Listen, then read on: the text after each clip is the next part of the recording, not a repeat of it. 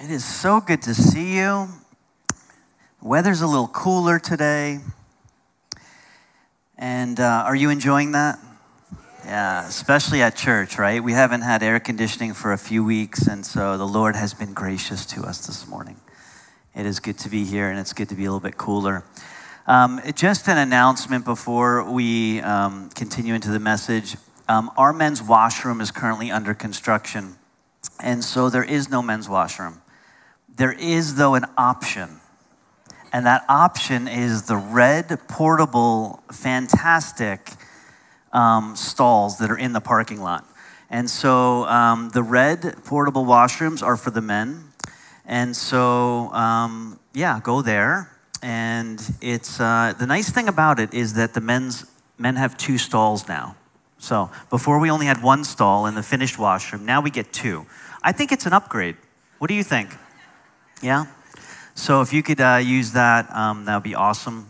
And yeah, we're under construction, and by the end of September, the basement will be complete, and then the upstairs in October will be complete. So yay, Jesus, yay. I'm excited. I'm going to pray over this message, and today's message is a little bit different. So today's message will not necessarily be teaching, preaching. It's going to be me sharing a bit of an encounter that I had with the Lord this week. An encounter is when you experience God in a way that's deeply personal. An encounter is when you experience something directly with God yourself that's kind of beyond the norm, right? I'll just leave it there. But let's pray, and then I'll continue. Father, thank you that you are a God that is to be encountered. We don't just learn about you. We don't just know about you. We don't just study about you. We encounter you. I pray this morning, Lord, that we all in this place and online would experience an encounter with you personally. That our hearts would call out to you and respond to you and experience you in a way that is new, different, fresh. In Jesus' name, amen. At 3 a.m. on Wednesday morning, August 24th, I woke up and there was no way I was going back to sleep.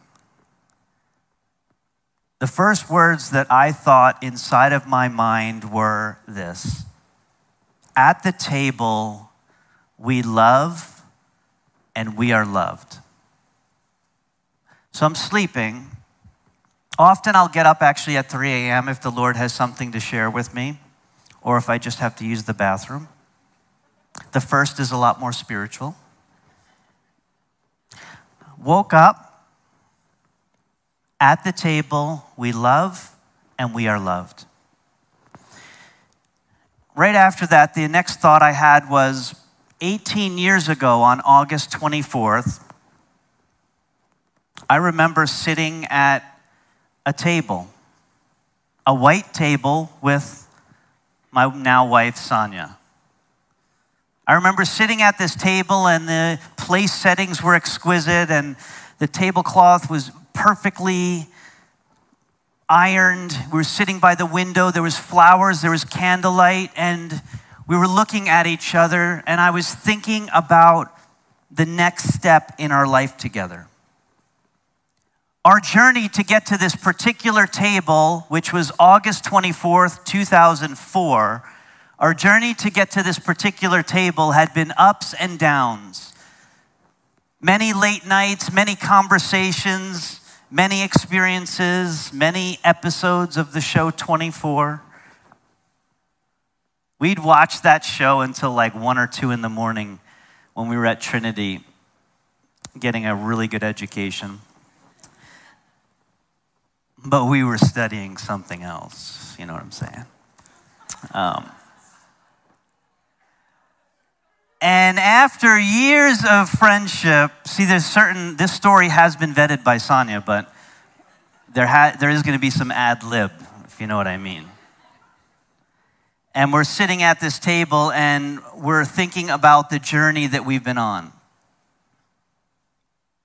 We'd exchanged letters, instant messages, handwritten letters, love letters, back and forth. And here we sat at this table. And I think we're ready to take the next step in our life together. But I have no idea that one day we'll have 5 children. I have no idea that one day we'll be taking care of 80 farm animals. We'll be living on a farm. I have no idea at this moment as we're sitting at this table that we're going to have a wonderful marriage and life together. I hope we would, but I didn't know it for sure. And I didn't know when I was sitting at the table with her that I would be the lead pastor of Northside Church. I didn't know that I would know all of you either. I didn't know anything. I just knew this one thing, that I was at this table for two with a woman that I loved. Earlier that morning, we had woken up and we had taken the SkyTrain downtown to the waterfront station, and we had gotten off at waterfront station and we walked down to the water and we walked up to the place where the water seaplanes take off. And I said, Sonia, we're going to be flying today. And at that moment, I remembered that she has a fear of flying. And I don't really love flying either.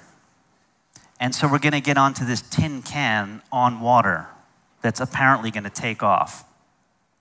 So we get on, and I do my usual. I look around the plane. I make sure that all the bolts are in. Then it starts to take off. Have you ever been on a water plane? It's basically held together with duct tape and gum. I'm convinced of it.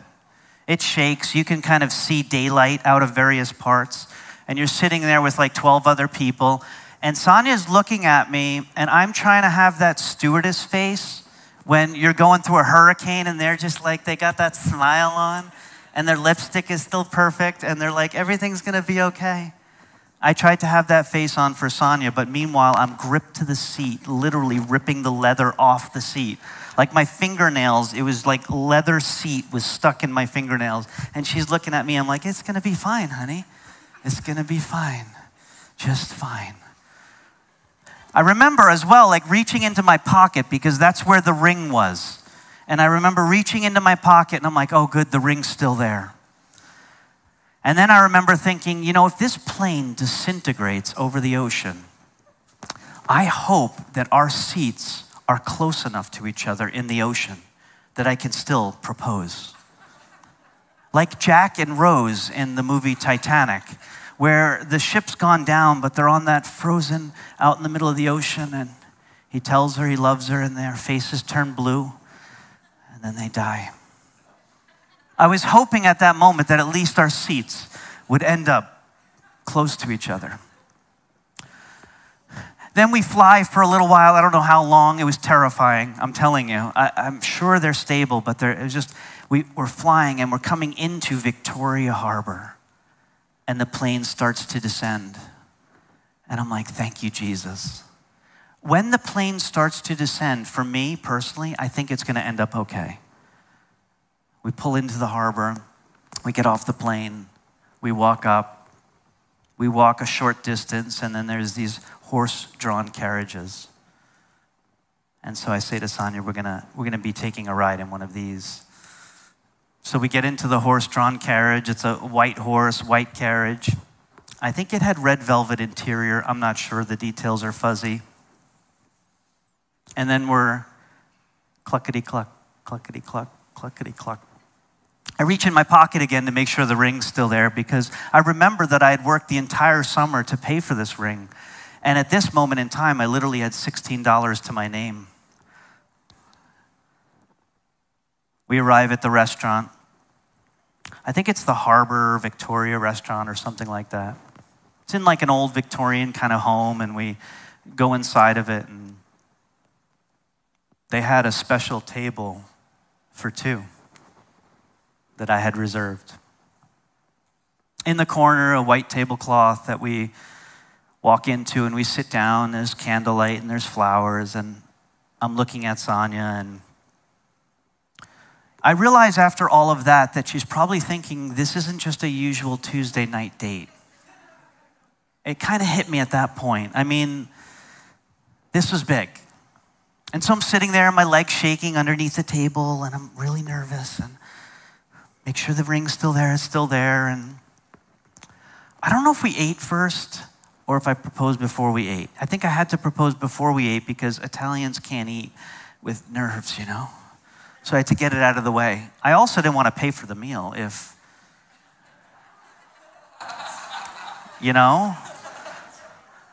I purposely got the table so it was near the window because if she said no, I remember thinking, it's on the first level, and if she says no, I can get out the window, I can jump onto the grass, and I can run to the ferry.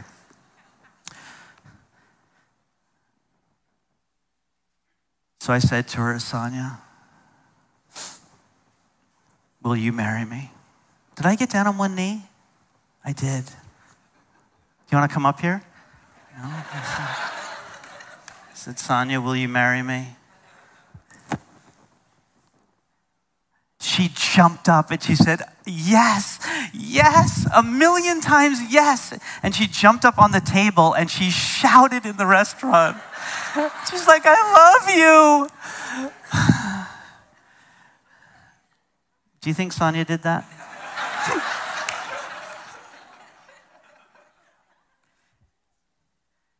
She said to me, do you really think I would say no?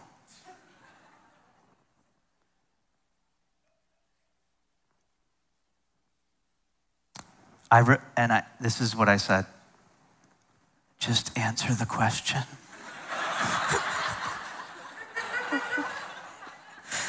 It's just like that. I think I was like, I had worn this thing all day. You know what I mean? I had worn this anxiety and fear. And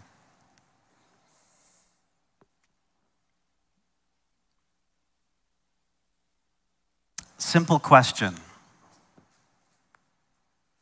Will you marry me? Simple answer. But in this moment, we made a decision that we were going to spend our entire life at a table for two. We were going to spend our entire life investing in one another, pouring into one another, encountering one another, sharing dreams and stories and memories and moments, having kids together and building this life together, that from this moment, August 24th, 2004, to August 24th, 2022, that for the next 18 years up to this week, we'd be building this relationship. And as I was writing this, I wrote this sermon from 3 a.m. to about 7 a.m. And God gave me this picture of our engagement as a picture of the type of encounter that God wants to have with each one of us. One-on-one. At a table for two. This experience with us, face to face, across this table. And I fear that so many days we think the Christian walk is religion. Rules, regulations, even the pursuit of knowledge. And yet God was reminding me that, Joel, it's all about this. This face-to-face experience, this face-to-face encounter that we have with God. Our main point is at the table we love and we are loved. Paul ends his letter to the church in Ephesus in Ephesians 6, verse 24, and we'll end our Ephesians series on this, because Paul ends Ephesians on this, and he says this, Peace be to the brothers. Peace be to the brothers and love with faith. From God the Father and the Lord Jesus Christ. And this is how he ends his letter. Grace be with all who love our Lord Jesus Christ with love incorruptible. Blessed are those who love God with love incorruptible. This is his benediction. This is how he ends, that we would have peace, love, and grace from God. And grace to those who love God with an incorruptible love. The word for incorruptible is the word for immortal, unending, undying, forever, eternal. He's saying, bless those who would love God with an eternal and infinite and immortal and never-ending, incorruptible kind of love. And so I began to think about this, because I know that God loves me, and I know that he gives me this infinite, eternal, incorruptible love. But I hadn't focused on the fact that Paul is saying, blessed are those who love God that way, that our love for him is eternal. Have you ever thought about the fact that your love for God is infinite? Your love for God is eternal. Your love for God is undying. It's immortal. It's forever. Like, have you ever woken up with this experience that today I can love God with an incorruptible, infinite, immortal, undying love? Have you ever thought about the fact that God is receiving from you this immortal love? This incredible experience. Have you ever thought about the fact that God wakes up? I mean, you wake up. And when you wake up, God is there wanting to have this kind of encounter with you. This face-to-face encounter. I remember like a year ago, God showed me this picture. He's like, Joel, when you turn toward me, my heart skips a beat.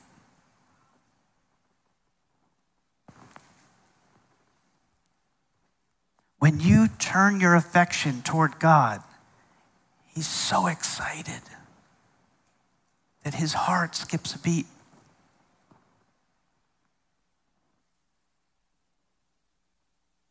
And we, each day, we wake up with this experience that we can have with God of this infinite kind of love. The most wonderful thing that you can give God is a table for two.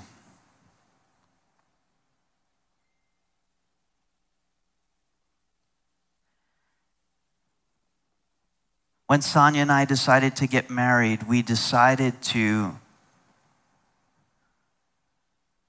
find a place for our hearts to rest for eternity.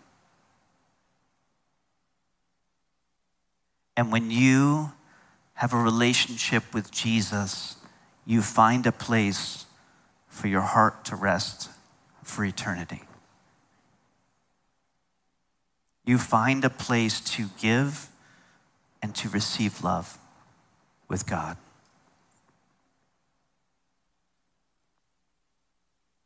You come to rest in this love. Incorruptible love is to know God and to be known by God. Paul writes in 1 Corinthians chapter 8, verse 1-3. Now concerning food offered to idols. Now this passage, first of all, has a lot of deep meaning about idol worship, pagan worship, and what's called syncretism.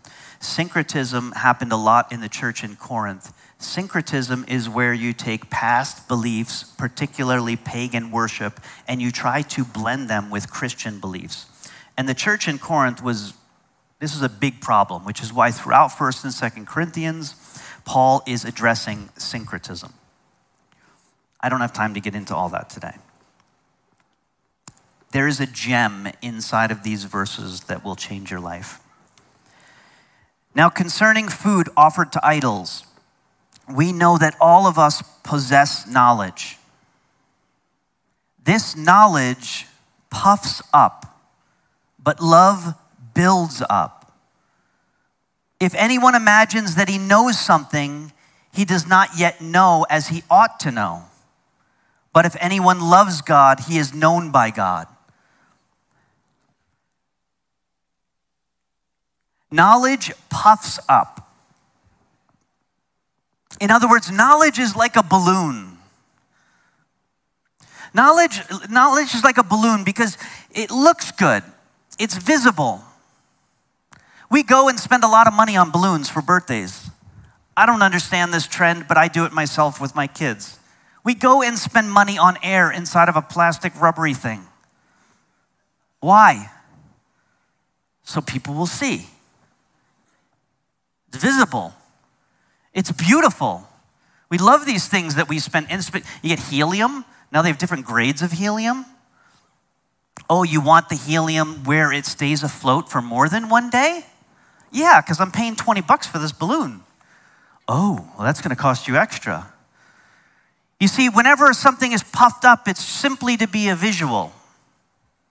Balloons are great. You can see them from a great distance, especially when they're floating up into the air and some seagull eats one and dies. But balloons you see from a great distance, and I feel like sometimes that's knowledge. It's like, look at me. Look how much I know. Look at me. Have you ever talked to somebody who knew so much about a subject you knew nothing about? And they went on and on about this subject? And your eyes start to glaze over? And you start to think about what you're going to eat for lunch? They don't realize 5 seconds in that you have no idea what like a thermonuclear reactor is? Have you ever been the one that has gone on and on about a subject that you knew too much about and the person across from you is clearly checked out? I think that's what knowledge does, is knowledge puffs up. Knowledge says, look at me, look, I'm visible, but really inside it's just air. There's no structural integrity to it within relationship. But love is different.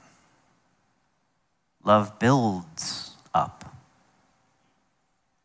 Love provides a structural foundation to build a relationship upon. I could know a lot of things about my wife, Sonia. But really, knowing her on a deeper level is love, not just knowledge. The same is for God.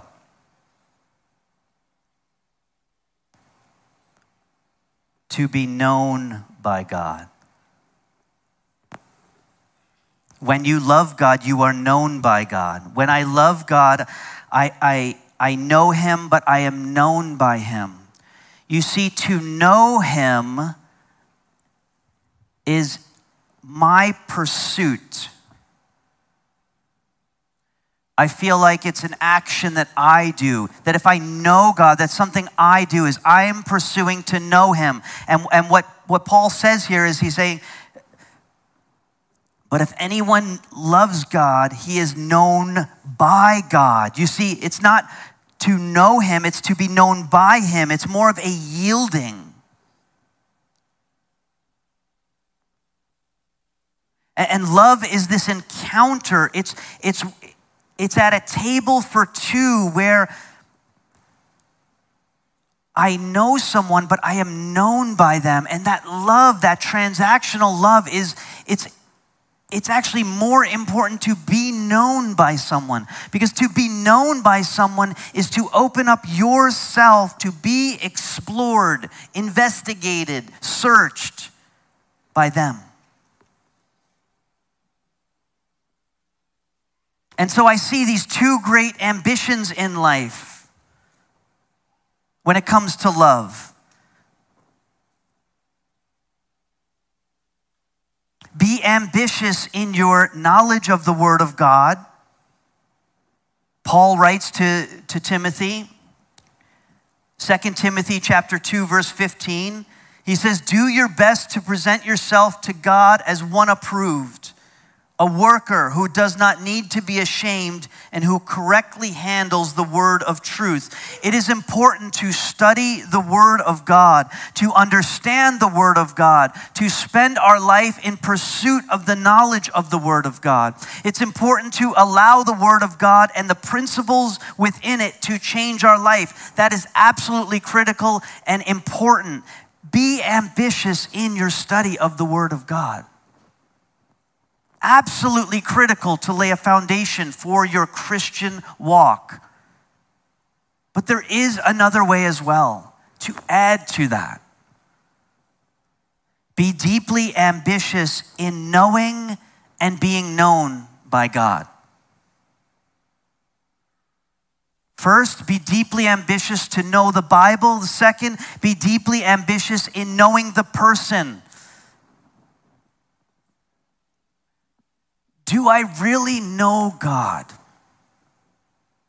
And am I known by God?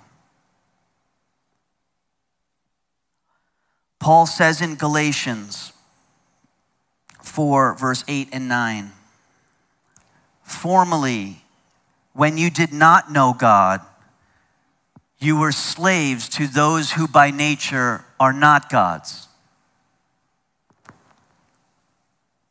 But now that you know God, or rather are known by God, how is it that you are turning back to those weak and worthless principles? Do you wish to be enslaved by them all over again? Just leave that verse up for a moment. You see, now that you know God, or rather are known by God, how is it that you are turning back to those weak and worthy principles? There is something about knowing God, but it's almost like Paul is writing and he corrects himself. It's almost, I mean, why did he even leave this in here? It's because there are two parts to our relationship. There are two parts to every relationship. There are two parts to an encounter face to face at a table for two, and it's to know and it's to be known. It's to love and it's to be loved. But Paul is saying there's almost this higher way to even ascending and trying to know God. There's a better way, he's saying. He's saying the better way to even knowing God is to be known by God. Now, what I love about this is for me to be known by God, that is a yielding on my part. That takes a yielding. For me to be known, for me to be searched, for me to be understood, it's an opening up of myself to allow God to know me.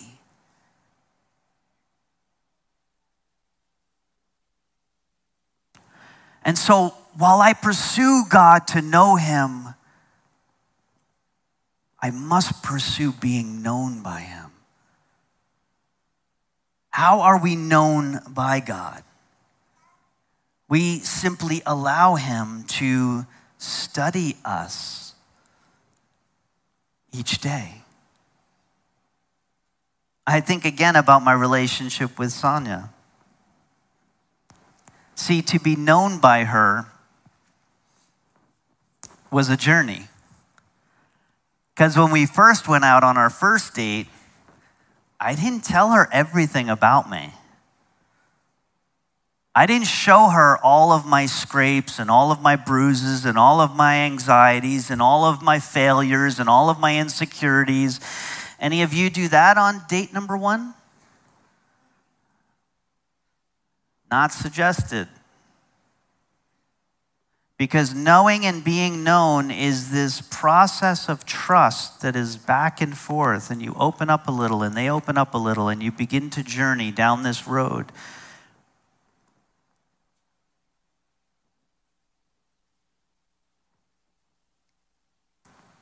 It's harder to say to someone, I'm going to allow you to know me. It's harder to be known than to know.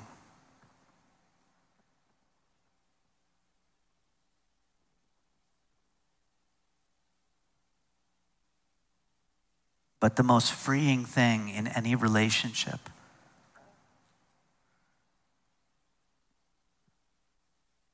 In my relationship with Sonia, the most freeing thing is when she has seen me at my worst. My worst. She has seen me at my worst, and she still loves me.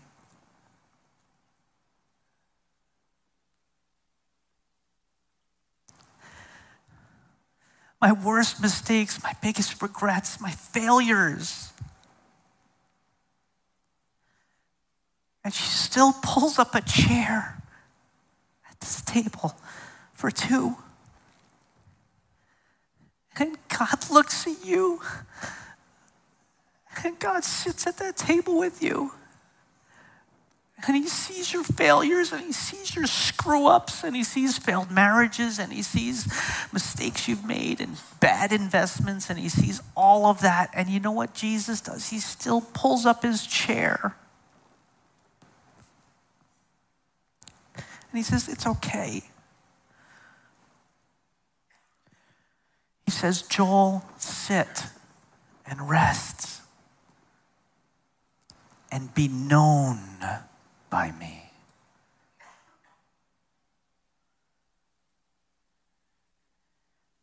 God's knowing of us is not, I told you so.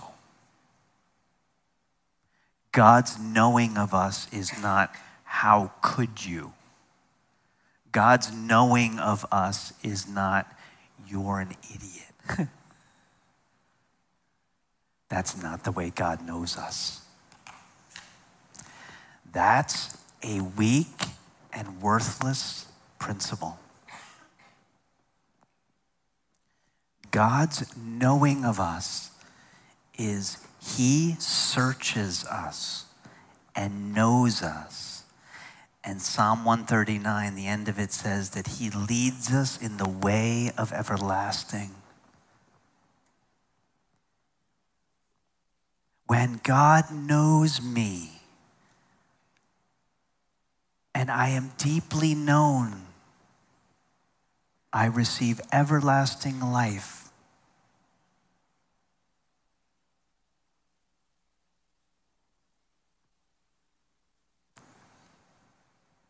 The enemy of our souls would tell us, do not be known by God, because if you're known by God, you'll be judged by him and rejected by him and condemned by him.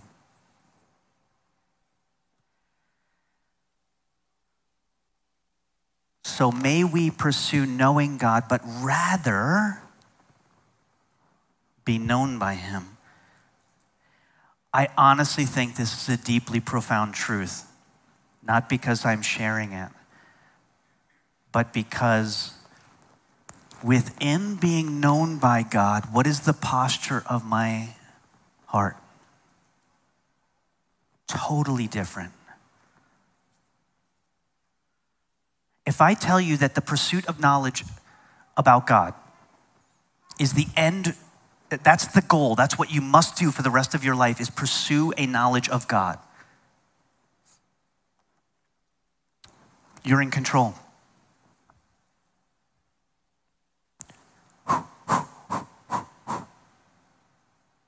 Very easy to get puffed up. But if I told you your pursuit, the success within your relationship with Jesus Christ is to be known, that's harder. You're like, what do I do? You're waiting for, you're like, okay, Joel, what are the 5 steps? We want this. It sounds good. What do we do?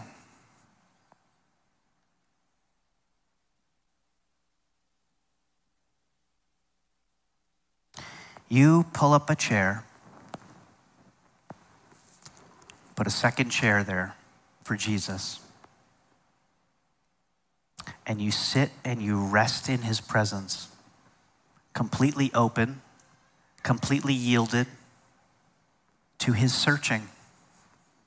And you simply say, Lord, search me and know me. I don't even know what this means. I don't know why I'm sitting here silently. This is awkward. I've got thoughts running through my head, but I'm going to sit and I'm going to be known by you. You see, that allows God to do the work. That's saying, God, I am allowing you to be God.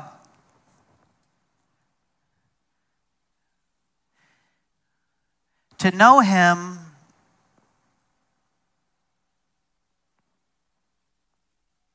makes you the one who pursues and strives, and that is important. But to be known is resting and allowing him to pursue you.